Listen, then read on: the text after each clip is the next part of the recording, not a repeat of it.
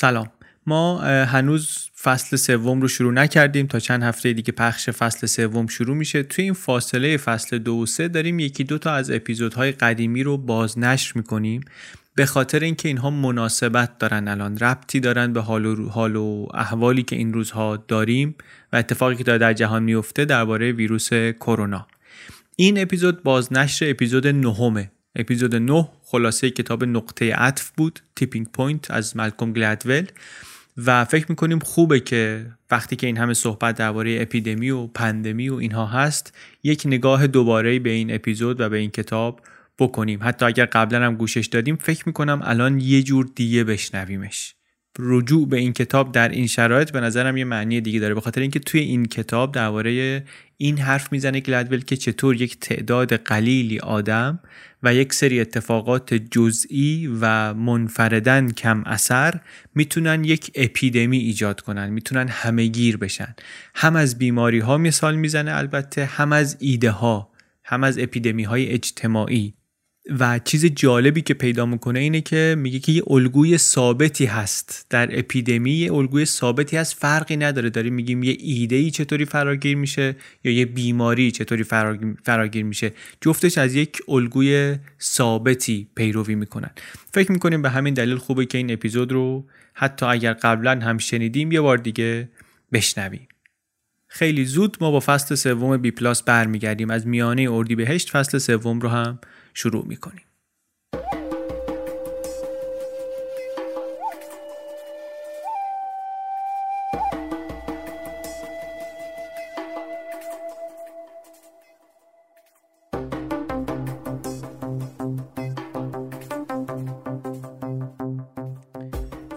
سلام. این اپیزود نهم پادکست بی پلاس و در شهریور 97 منتشر میشه. بی پلاس پادکستیه که در هر اپیزودش من علی بندری یک کتاب غیر داستانی رو به صورت خلاصه برای شما تعریف می‌کنم.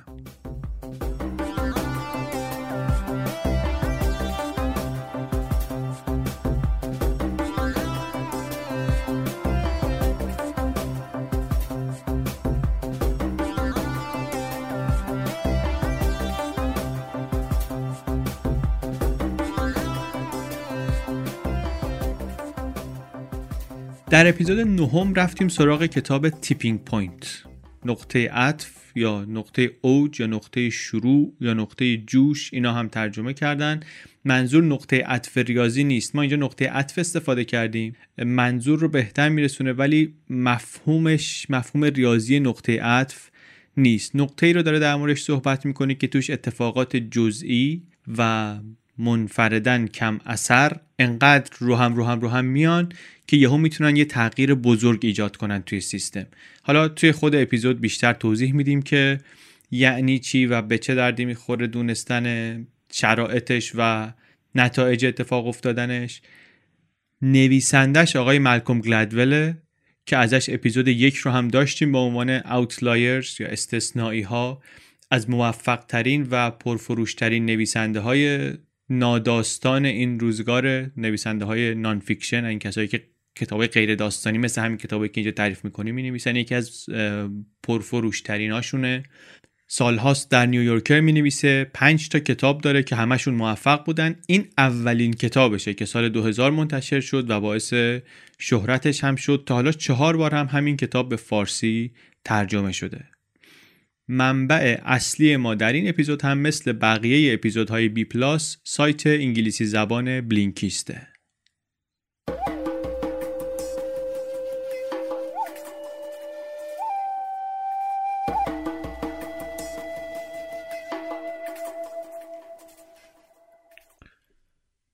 خب اول درباره عنوان کتاب یکم بگیم. tipping point اینجا من گفتم نقطه عطف. میشه نقطه اوج گفت میشه نقطه جوش گفت حتی. منظورش مهمه دیگه منظور نویسنده مهمه. حالا منظورش رو میگیم در طول کتاب که چیه. توی این پادکست کلا ما داریم منظور نویسنده ها رو میگیم. مغز حرف نویسنده ها رو میگیم. خیلی دنبال ترجمه دقیق عبارت ها و اینها نیستیم. مفهوم tipping point اونطوری که نویسنده تعریف می‌کنه اون لحظه ایه که ما به یک تعداد بحرانی می‌رسیم در یه پدیده ای یا مثلا در یه انتشاری ویروسی فکر کنی و از اون به بعد دیگه این میشه اپیدمی از اون به بعد میشه بیماری فراگیر. تا قبل از اون آدما دارن هی بیشتر و بیشتر می‌گیرن می‌رسه به tipping point دیگه از اون به بعد میشه اپیدمی. تو این پادکست من گفتم نقطه عطف ولی خب تعریف ریاضی نقطه عطف می‌دونیم این نیست. ولی چون در مکالمات هم ما مثلا خیلی وقتا به همچین نقطه ای میگیم نقطه عطف منم این عنوان رو استفاده کردم. از اینجا شروع میشه کتاب که میگه مریضی ها رو دیدیم چطوری منتشر میشن ویروس ها رو. اول یه دی کمی می‌گیرن بعد در زمان کوتاهی یهو همه گیر میشه. میگه این شکل انتشار و شایع شدن فقط مختص بیماری ها نیست. انتشار ایده ها و کالاها محصولات و رفتارها هم خیلی وقتا همینطوریه. ادعای کتاب اینه و بعد میاد اینو بررسی می‌کنه که مشابهتاشون چیه و چطوری این چیزا منتشر میشن و این مکانیزم چطوری کار می‌کنه. یه مثالی که می‌زنه این کفشای جیره مدل هاش پاپی. اینو اگه گوگل کنید تصویرشو می‌بینید. کفشای یه خورده قلمبه‌ای جلوش و اینا چند سال پیش یهو مد شد. نویسنده میگه این کفشا تا اواسط دهه 90 همینطوری تو مغازه ها خاک میخوردن تو انبار بودن توی قفسه ها بودن. ولی کسی سراغشون نمی‌رفت خیلی. بعد یهو یه اتفاقی افتاد یه چیزی شد که شدن از این کالاهای ماستف اصطلاحا از اینایی که همه باید میداشتن دیگه. در عرض یک سال از فروش سی هزار جفت رسیدن به 430 هزار جفت. یه چیزی که تا محصول تازه نبود خیلی وقت بود که تو بازار بود. سال بعدش از 430 هزار جفت رسیدن به دو میلیون جفت. دو میلیون جفت کفش هاش پاپیز فروخته شد. خود این شرکت خیلی کاری نکرده بود که این اپیدمی ایجاد بشه. اصلا نقش اینا توی این اپیدمی خیلی کمرنگه واقعا. ماجرا از اونجایی شروع شد که چند تا هیپستر در منحتن شروع کردن پوشیدن این کفشا بعد ایده سرایت کرد به بقیه و اصلا یک ترندی ساخته شد. مد شد یهو. خودمونم اگر فکر کنیم نمونه های فراوان از چیزهای شبیه این پیدا خواهیم کرد. که یه چیزی مدت ها بوده ولی خیلی کسی کاری به کارش نداشته. بعد یهو خیلی وقتا بدون که اصلا ما بدونیم چرا و چطوری یهو همه گیر میشه یهو همه دارنش. این اپیدمی های اجتماعی مثل مثلا همه گیر شدن این کفش یا مثال های دیگه که جلوتر می‌زنیم خواستشون و مشخصاتشون خیلی شبیه بیماری های ویروسیه. مثلا وقتی که شرایط آماده باشه گاهی یه تغییر خیلی کوچیک و حتی نامحسوس خارجی می‌تونه به شدت روی سرایت رفتارها و مسائل اجتماعی تأثیر بذاره. درست مثل آلودگی های ویروسی که زمستون که سیستم ایمنی بدن ضعیفتره راحت تر پخش میشن. بجز این این هم هست که هر دوتای اینها نهایتا می‌رسن به یک نقطه اوج می‌رسن به یک tipping point نقطه ای که دیگه تعداد مبتلاها از یک عددی گذشته و نمیشه جلوی انتشار رو گرفت. همین نقطه اوج موضوع اصلی این کتاب نقطه عطف tipping point تا اینجا پس گفتیم که ایده ها هم مثل بیماری های واگیردار منتشر میشن. زیاد میشن زیاد میشن زیاد میشن می‌رسن به یه tipping point و یهو دیگه نمیشه جلو انتشارشون رو گرفت.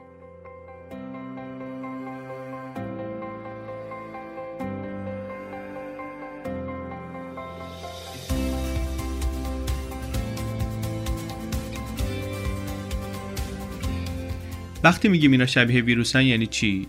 مثلا آنفولانزا می‌دونیم چطوریه؟ اول کم کم توسط یک تعدادی آدم پخش میشه. بعد تعداد بیشتر و بیشتری آلوده میشن تا اینکه می‌رسیم به اون لحظه جادویی که انتقال بیماری خیلی سریع میشه و اپیدمی از کنترل خارجه. روی نمودار مثلا اگه بخوای همچین چیزی رو ببینی نمودار پیشرفتش منحنیه. اول شیبش کمه بعد یهو یه شیب مثلا نزدیک 90 درجه می‌گیره میره بالا. اون نقطه ای که این تغییر رویه اتفاق میفته tipping point اگر بیایم انتشار نوآوری های تکنولوژیک رو هم نگاه کنیم می‌بینیم اونا هم رفتارشون همینه. یک مثالی که کتاب می‌زنه دستگاه فکسه وقتی شرکت شارپ اولین دستگاه فکس رو ساخت در سال 84 اولین دستگاه فکس اقتصادی رو یه چیزی که به صرفه بود داشتنش. سال اول 80 هزار تا فروختن. و فروششون هر سال به طور یک نواختی اضافه می‌شد تا اینکه رسید به tipping point بعد یهو فروش از کنترل خارج شد. انقدر دیگه همه فکس داشتن که هر کی نداشت یه جوری می‌شد که آقا بهتر برم بگیرم یه دونه دیگه همه دارن. من باید برم داشته باشم. اصلا فارغ از اینکه واقعا احتیاج داره یا نداره. اینجاست که ما میگیم اپیدمی شد. میگیم که از اون آستانه ای که بهش گفتیم مثلا نقطه عطف یک تعداد مشخصیه. از اون آستانه عبور کردیم و دیگه گسترشش از اون لحظه به بعد از کنترل خارج. یکی از مهمترین حرفایی که این کتاب می‌زنه قانون تعداد کمه. The Law of the Few. حرفش هم حرف جذابیه. از اون حرفایی هم هست که موندگار شد. کتاب سال 2000 در آمده این قانون The Law of the Few هنوز در موردش حرف می‌زنن آدم ها مشاهدات خیلی جالبی پشتش هست. میگه که هر پدیده اجتماعی برای اینکه موفق بشه و فراگیر بشه وابسته است به مشارکت تعداد کمی از آدمهایی که توانایی های اجتماعی خاص و کمیابی دارن. ما ممکنه فکر کنیم یه چیزی برای اینکه فراگیر بشه هی باید آدمای زیادتری استفاده کنن دیگه. این قانون ولی میگه اینطوری نیست. میگه برای اینکه فراگیر بشه باید آدمای کم خاصی مشارکت کنن در انتشارش. این آدمای کمی که سری توانایی مشخصی دارن که دونه دونه حالا میگیم. این قانون رو به کمک یک مفهومی توضیح میده که مفهومی معمول بین اقتصاددان ها به اسم قانون 80 20 یه پدیده جامعه شناختیه. توی خیلی از گروه های مردم دیده میشه. میگن که 80 درصد خروجی یک مجموعه معمولا کار 20 درصد آدم است. یعنی مثلا توی شرکت 20 درصد کارمنده هستن که 80 درصد کار رو انجام میدن.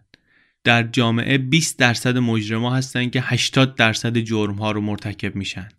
80 درصد تصادفا کار 20 درصد راننده هاست. 80 درصد آبجوهایی که در جهان نوشیده میشه رو 20 درصد آدم ها می نوشن.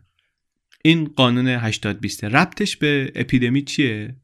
جرقه اپیدمی های ویروسی رو معمولا تعداد خیلی کمی انسان می‌زنن.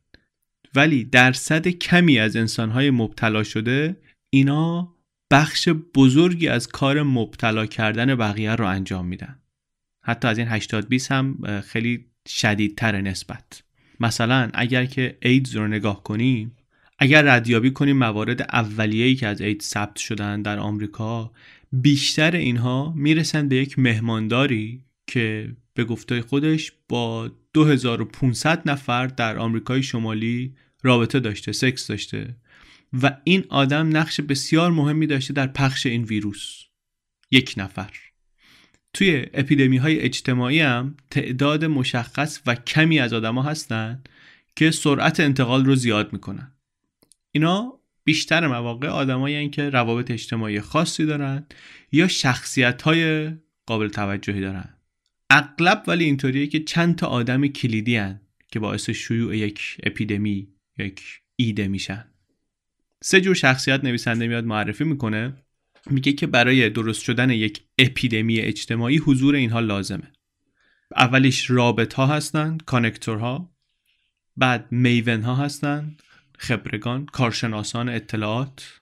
و سومی فروشنده ها سیلزمن ها دونه دونه حالا اینا رو معرفی می‌کنیم. ببینیم حرفی که آقای گلدول داره می‌زنه چیه؟ مدلی که داره میده برای اینکه یک چیز اپیدمی میشه چیه؟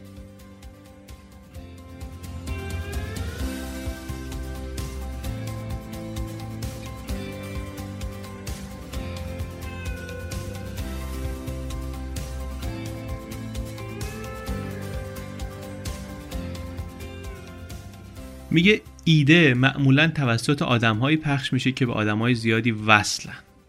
این آدمایی که خیلی وصلن رابط ها کانکتورها اینا فقط هم در یک زمینه روابطشون خوب نیست بلکه در زمینه های مختلف اینطوری آدمهایی رو از زمینه های مختلف فکری و کاری می‌شناسن با گروه های اجتماعی مختلف ارتباط دارن. مثل نقطه هایی که آدمای دیگر می‌شناسن با همه تماس دارن. همش هم دارن آدما رو به هم معرفی می‌کنن و مهمترین سرمایهشون مهمترین ارزش و دارایی که دارن تعداد زیادی ارتباطه که ارتباطات قوی نیستن. نکته اینه ارتباطات ضعیفی هن. اینا آدمایی این که کلی آدم رو یه ذره می‌شناسن هیچکی خوب نمی‌شناسن. یه نکته من اینجا خودم بگم. این کتاب سال 2000 منتشر شده دیگه. قبل از اینکه اینترنت اینی بشه که الان هست و قبل از سوشال مدیا و همه این حرفا. ولی با دونستن این حرف ها میشه یه خورده بهتر فکر کرد به این دینامیک روابطی که توی social media هست و مخصوصا اینفلوئنسرها و اینا. رابط خوب.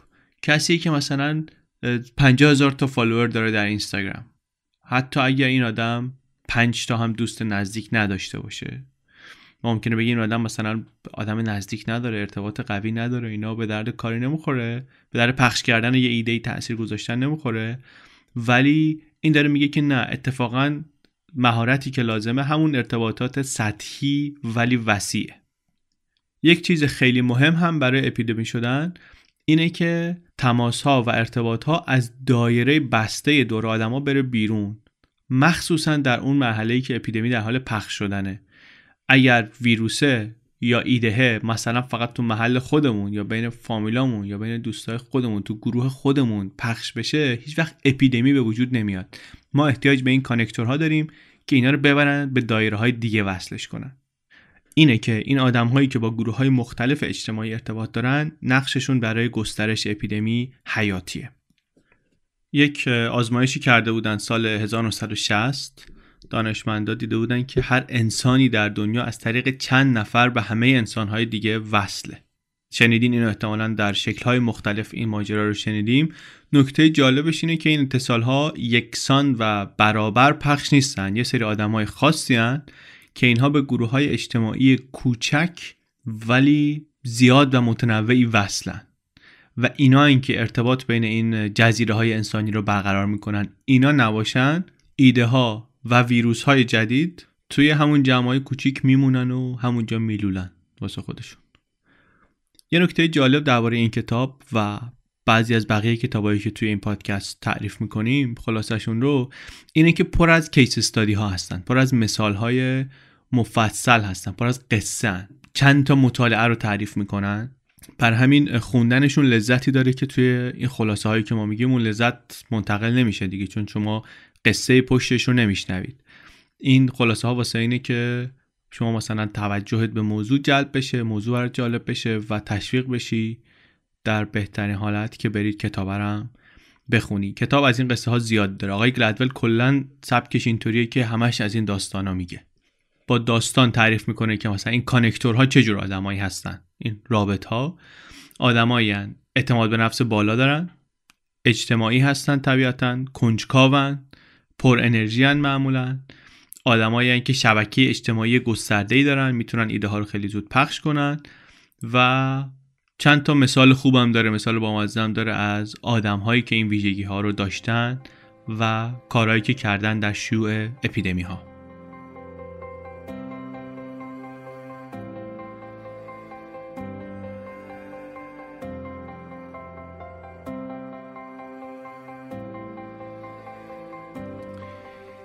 یه جور دیگه آدمی که مهمه در پخش اپیدمی آدمایی هستن که ذاتا فروشندن. یعنی اصلا فروشنده به دنیا میان. اینا معمولا آدمایی که خیلی انرژی دارن خیلی انگیزه دارن مثبت فکر می‌کنن مطمئن فکر می‌کنن و بقیه رو تشویق می‌کنن به پذیرفتن ایده های جدید. بزرگترین فرق فروشنده های فوق موفق با بقیه می‌دونید توی چه ویژگی های خیلی جالبه. توی ارتباطات غیر کلامیشونه. اینا آدمایی که مثلا می‌تونن ریتم درست یک مکالمه رو پیدا کنن یک هارمونی براش تولید کنن و مکالمه رو هم آهنگ کنن قشنگ برن تو طول موج مکالمه تنظیم کنن برن تو و خیلی زود حس اعتماد و صمیمیت در مخاطبشون ایجاد کنن. طبیعتا به صورت غیر ساختگی دیگه. هممون آدمایی رو دیدیم که از رو کتاب سعی می‌کنن این کارا رو بکنن و خب نتیجه معمولا رقت انگیز و شرماوره ولی فروشنده های خوب اونایی که راحت خودشون رو با بقیه سینک می‌کنن. غریزی. با ارتباطاتشون و با مهارت های غیر کلامیشون کاری می‌کنن که بقیه به ساز اینا برقصن. برای ابراز احساسات هم این فروشنده های موفق روش خاصی دارن. احساسات چون مصری دیگه. از, از من به شما منتقل میشه. وقتی من یه حسی داشته باشم وقتی داریم با هم حرف می‌زنیم. فروشنده های موفق انقدر خوب و واضح بروز میدن این احساسات رو که بقیه به سرعت باهاشون همدل میشن. میزون میشن با احساسات اینها و اصلا رفتارشون به اساس رفتار اینها عوض میشه. موقعیت خیلی جالبی دارن فروشنده ها از بیرون می‌تونن درون آدم ها رو تغییر بدن و این باعث میشه که اینها آدم های ایدئالی بشن برای انتشار ایده ها آدمایی که مادرزادی بلدن چطور آدم ها رو قانع کنن و فوتوفند فروش ایده ها رو هم بلدن. آدمایی عموما کاریزماتیک با توانایی های بالا در مذاکره کردن و توانایی های اقناعی بالا. درباره فروشنده های موفقم کتاب مثال و قصه و لطیف خاطر زیاد داره. یک مدل دیگه از آدمایی که نقش کلیدی دارن در پخش اپیدمی های اجتماعی خبره ها هستن. میون ها اینا دو تا ویژگی قابل تشخیص دارن. یک اینکه درباره چیزهای متنوعی خیلی چیز می‌دونن و همش دارن اطلاعات جذب می‌کنن تحلیل جذب می‌کنن در مورد ترندهای جدید محصولات جدید قیمتشون همه چی. و دو اینکه مهارت های اجتماعی بالا دارن و همش دارن دانششون رو به بقیه انتقال میدن. همش می‌خوان مشکلات بقیه رو حل کنن اطلاعات بدن به مردم. لزوما این خبره ها شبکه های بزرگی ندارن. ولی توی اون شبکه ای که دارن خیلی تأثیر گذار هستن. بقیه به اینها اعتماد می‌کنن. چون می‌دونن که اینا دستشون تو کار اطلاعات زیاد دارن.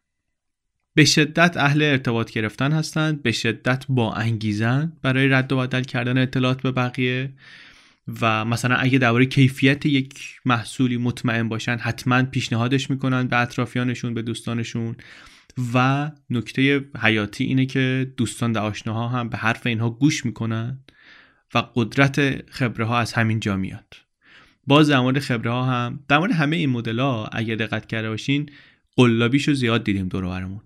آدمایی که می‌خوان نقش خبره رو بازی کنن می‌خوان نقش فروشنده رو بازی کنن می‌خوان نقش آدم ول کانکتد رابط رو بازی کنن.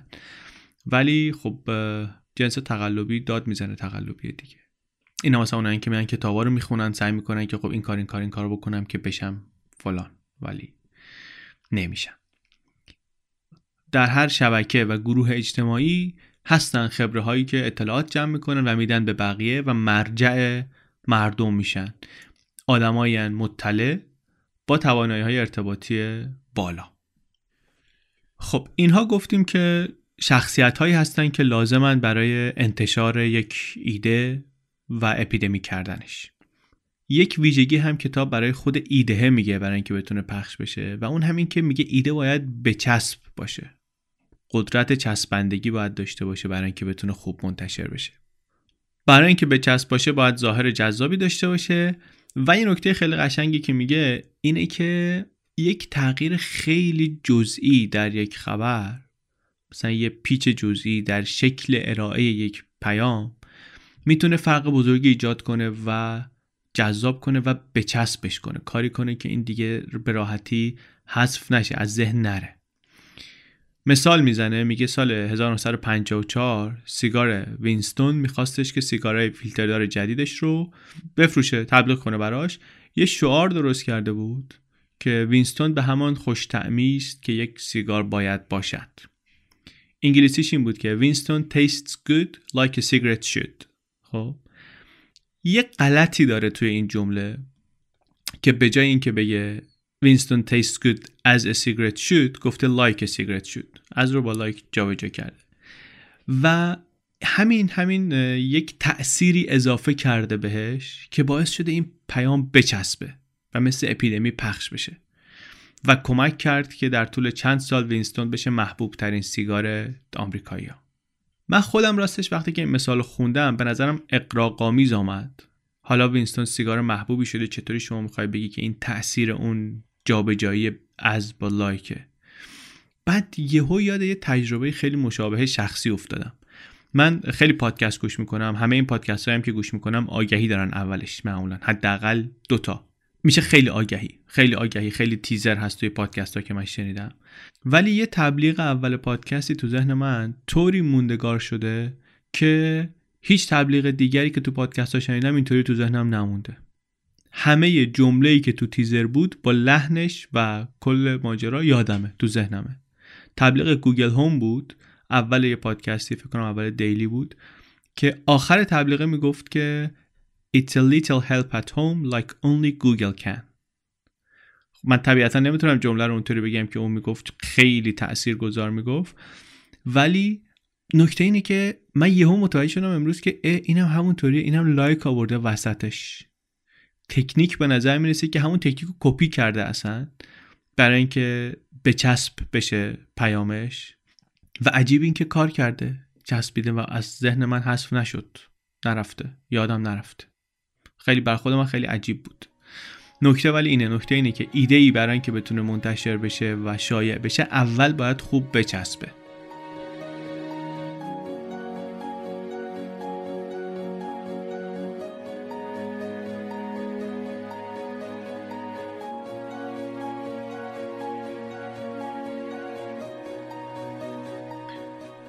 به جز این محیط هم طبیعتا مهمه. رفتار ما شدیداً وابسته است به شرایط خارجی. یعنی کوچکترین تغییر در شرایط محیطی ممکنه تأثیر بزرگی داشته باشه در نحوه رفتار ما و برخورد ما. این حرف مهمیه. بر همین دوتا مثال از کتاب می‌زنیم در موردش. یه مطالعه کرده بودن ببینن که اینکه چقدر وقت داریم چقدر روی تمایلمون به کمک کردن به آدما تاثیر می‌ذاره. یه سری دانش آموز رو میبردن سر کلاس درس می‌گفتن می‌خوایم بریم اونجا سخنرانی کوچیکی بکنیم. به نصفشون گفتن که عجله در کار نیست. به بقیه گفتن که باید بجنبیم دیر نشه. سر راه همشون یک آدمی بود افتاده بود رو زمین. توی اون گروه اول که فکر می‌کردن عجله در کار نیست 63 درصد از دانش آموزا وایسادن ببینن چی شده کمک کنن به اونی که افتاده زمین. توی گروه دوم که فکر می‌کردن عجله در کار هست به زور ده درصدشون وایسادن. آدم فکر می‌کنه مثلا تمایل به کمک کردن فارغ از این حرف دیگه ولی نیست. یه مطالعه دیگه ای کتاب مثال می‌زنه یه تجربه در زندان استنفورد آزمایش کردن. 24 نفر رو برداشتن برای دو هفته اینا رو بردن بهشون نقش دادن. به بعضی نقش گارد دادن نگهبان زندان دادن محافظ دادن. به بعضی نقش زندانی. اوضاع از کنترل خیلی زود خارج شد.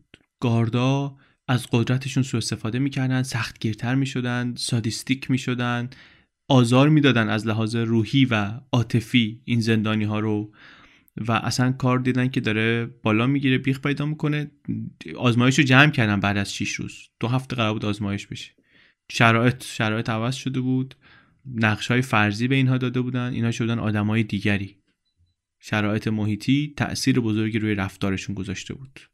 معمولا خیلی بیشتر از اونی که ما فکر می‌کنیم رفتارمون وابسته است به شرایط محیطی حالا این ربطش به داستان ما و کتاب ما چیه؟ چرا مهمه؟ چون که بروز اپیدمی ها بسیار وابسته است به شرایط خارجی و بیشتر وقتا اگه رد اپیدمی رو بگیریم بریم عقب می‌رسیم به یک تغییر کوچکی در شرایط محیطیشون در اون زمان و مکانی که واقع شده یک مثال جالبی در این باره که من دیدم نویسنده تقریبا هر جایی درباره این کتاب حرف زده به اون مثال هم اشاره می‌کنه. جرم و جنایت در نیویورک اواسط دهه 90 سطح جرم و جنایت میگن در نیویورک از کنترل خارج شده بود. بعد مسئولین شهری مقامات آمدن فهمیدن که اونی که این شرایط رو ایجاد کرده وجود یک سری چیزایی ظاهرا خیلی جزئی و بی اهمیت مثلا می‌گفتن که بچه ها میان رو واگن های مترو گرافیتی می‌کشن نقاشی می‌کشن. ما هم کاری به کارشون نداریم. یا مثلا ملت بدون بلیت سوار مترو میشن کسی هم یقشون رو نمی‌گیره جریمه نمیشن. اینا این سیگنال رو به مردم میده که هیچ کسی مراقب اوضاع نیست. شهر دیگه شهر هرته هر کی هر کاری می‌خواد می‌تونه بکنه. جرم و جنایت هایی که اینها نگرانش شده بودن و به خاطرش رفته بودن مطالعه شروع کرده بودن این اینا نبودن. جنایت های بزرگ بود. جرائم بزرگ بود. ولی به این نتیجه رسیده بودن که برای اینکه اپیدمی جرم رو کنترل کنن کنترل اوضاع رو بگیرن دستشون باید دست بزنن رو همین مسائل کوچیک. گرافیتی ها رو پاک کردن شبانه بدون بلیت سوار شدن رو جرم کردن و رفتن دنبال ملتی که این کارو می‌کردن. و با نشون دادن اینکه هیچ رفتاری ولو بی اهمیت قابل اقماز نیست این پیام مخابره شد که آقا پات کج بذاری به هر حال پذیرفتنی نیست. اینجا حواسمون هست مثلا. و میزان جرم در سالهای بعد شدید و سریع کاهش داشت و اصلا اپیدمی های اجتماعی به کمک این دخالت های کوچیکی که کردن intervention های کوچیکی که داشتن برعکس شد. خیلی نمونه جالبیه. من پیشنهاد می‌کنم اگر می‌تونید سخنرانی های گلدول درباره این جرم و جنایت در نیویورک رو ببینین که این اپیدمی رو چطوری کنترل کردن.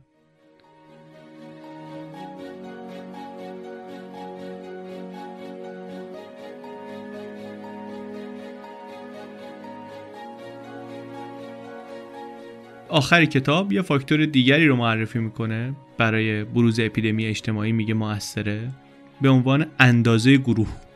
این رو هم من در موردش دیدم که این ور خیلی گلدول صحبت می‌کنه. اینم ایده جذابیه. باز مبدعش خود گلدول نیست ولی اینجا ارائهش کرده. خیلی همینجا بار اولین بار دیدن و باهاش مواجه شدن. و حرف جالبیه. میگه برای اینکه شما یه گروه داری برای اینکه این گروه یک دینامیکی داشته باشه که از این گروه فراتر بره تعداد اعضای گروهت باید زیر 150 نفر باشه.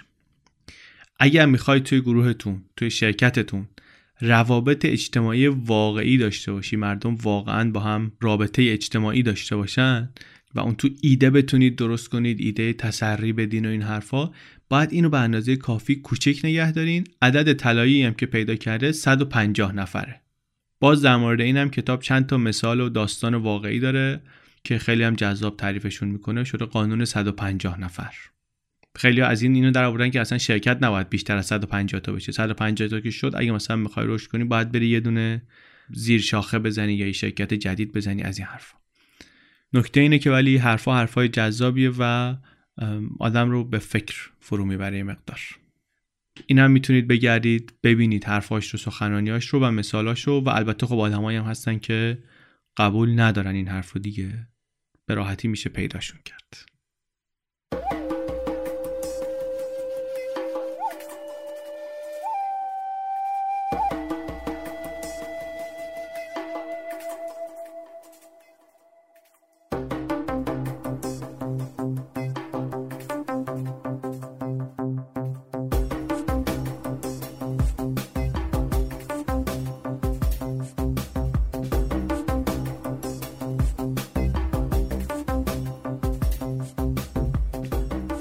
چیزی که شنیدین اپیزود نهم پادکست بی پلاس بود.